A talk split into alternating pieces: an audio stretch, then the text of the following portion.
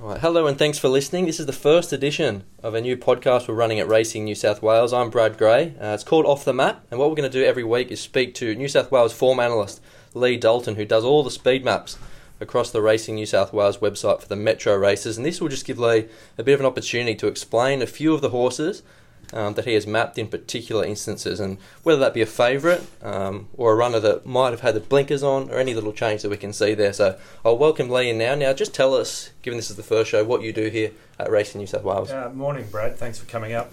So my role is across form and betting here at Racing New South Wales, and I um, work predominantly with the Racing New South Wales stewards team and an integrity function. So the speed maps that we produce and we put on the website um, they're used as a punters tool, obviously, for viewers of the Racing New South Wales website, but internally it's much more an integrity function.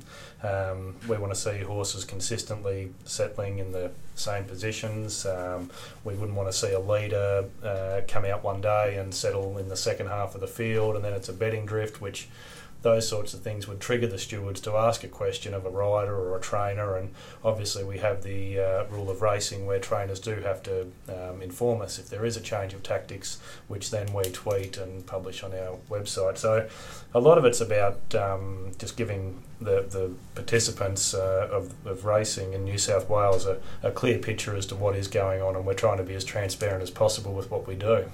All right, we'll dive straight into to Saturday at Randwick there, and I guess a lot of punters are going to have their eye on the Missile Stakes. Really strong addition. Now, at the moment, Kementari is a really firm favourite in the race. Uh, you've mapped him there, looking at the map which you can get from the Racing New South Wales website on the fields page. You've mapped him to be a little bit back in the field there. I have. I found this race very hard to map. The one thing I was very certain of was that Lanciato is going to be sitting back last from that wide draw.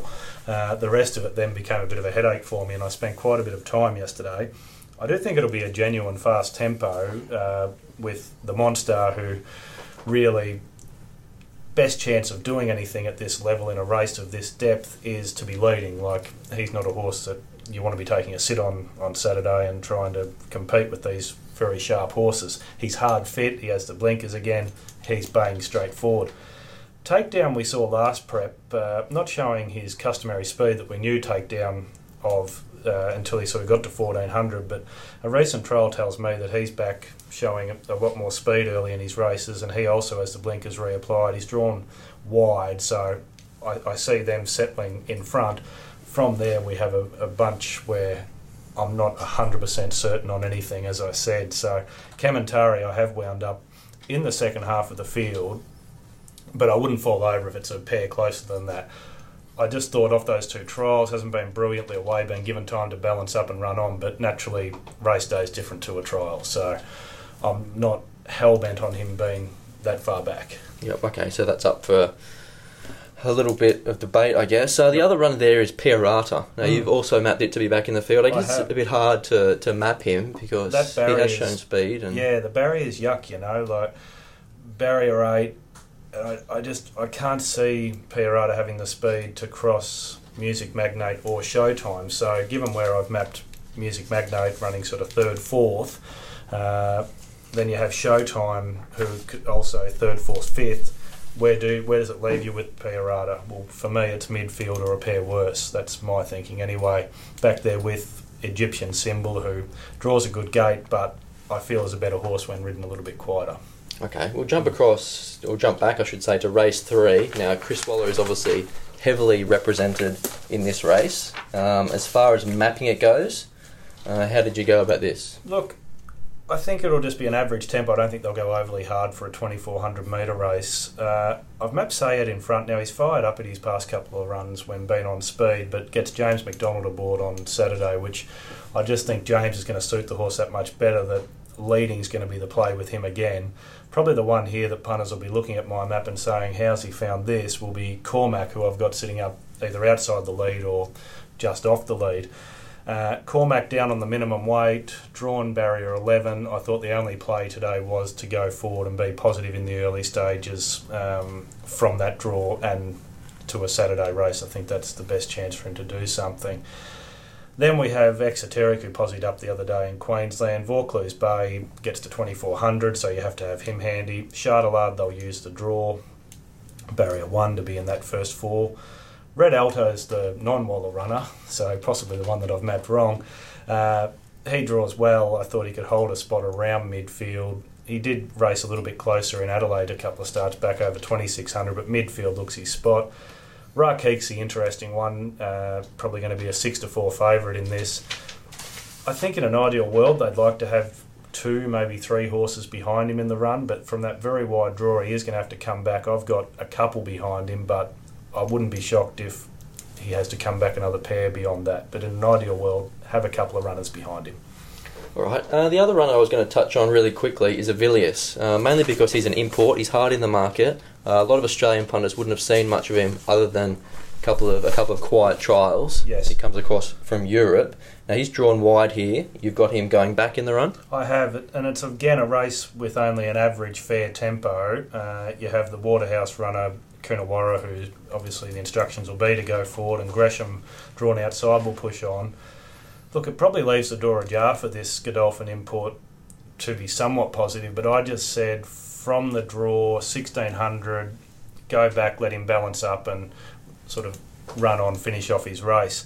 No doubt at 2,000 metres, 2400, and drawn a barrier, he's a horse that can posse up, but my opinion was tomorrow go back off that draw and just find cover. That's in race five there. Race five. Uh, the other two uh, races that I'll just swing by you before I let you go is race six. There does look to be a fair amount of pressure here, um, Yep. with a couple of these runners looking to take each other on out out in front. Definitely looks that way on paper. Oriental Runner went to Queensland last time and sort of sat back just behind those leading horses. Definitely best runs have been when able to lead, so I think they have to be positive here and come across. Then you have the question with uh, Maserati, who has the blinkers, and Bella Vella blinkers again, both drawn wide. So I settled on Oriental Runner leading with Maserati outside, then Il Mio Destillo and Bella Vella next. Do they take a sit on Oriental Runner with those two speed horses drawn out? I'm not too sure, but I had to say Oriental Runner goes to the front here. And race nine is the last one we'll look at. There's a thousand metre race, so you do expect a fair degree of pressure. Uh, Pendeloque's one of the harder runners in the market. Uh, you've got it mapped there, three back the fence. There does look to be good speed in this. There does look to be, like we know, Don't Tease Me when uh, was able to win races here at Rose Hill over this trip and the sprint trip went forward and led. I know didn't lead the other day, um, but I've got very little doubt that the play tomorrow will be to lead. And then you have the very fast horse in Wanna get a Watt, who led the other day over the thousand metres at Randwick, will definitely be going forward. Dynamic bids drawn inside. It's got very good speed. Uh, Pedway's shown speed in its trials, and Pendeluke that you speak about. I just thought Pendeluke let a couple of them go and then just suck along. They'll probably stretch out a little bit here, um, so they, they look very compressed on my map a lot of the times. But it'll still be in an off-pace position, but not boxed up quite as badly as what you see there. Then you have Soothing, who's trialled nicely this time in, and I'm not sure with sort of all stand um, drawn very wide, but got Bowman on. I could see Huey being a little bit more patient than what this horse has normally ridden and, and try and slot in and find some cover somewhere. But I have mapped three wide at this stage. All right. Well, thanks for your time, Leigh. Uh, hopefully, the punters out there did get something from that. Before I let you guys go, I will say that if you've got any feedback, in particular things you'd like to hear from Leigh Dalton, um, do let us know via Twitter or Facebook. And with speed maps, you've got to say they are subjective. They're- Absolutely. They are animals at the end of the day. So Yeah, so we, as anyone that gets the maps off the website, they'll see there's a disclaimer there, and they're, they're, they're the view of our analysts, and um, all care is taken, but we cannot hold any responsibility for what does occur on race day. That's impossible to predict A, B, C, D, E in the correct order, unfortunately. Thank you.